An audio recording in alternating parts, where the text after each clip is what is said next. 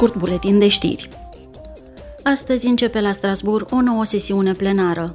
Parlamentul și Comisia Europeană vor dezbate răspunsul de urgență și umanitar al Uniunii la cutremurul devastator din Turcia și Siria. Roberta Metzola, președintea Parlamentului European, va deschide sesiunea cu o declarație despre cutremurul care a ucis peste 20.000 de persoane. Eurodeputații vor discuta astăzi despre noi măsuri energetice care vor fi incluse în planurile naționale de redresare.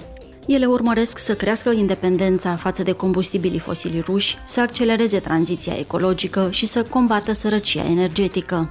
Țările membre ale Uniunii Europene vor trebui să economisească energie, să producă energie curată și să își diversifice sursele de aprovizionare. Eurodeputații vor chestiona Comisia Europeană mâine la Strasbourg pe tema perspectivelor de aderare la Uniunea Europeană pentru Balcanii de Vest.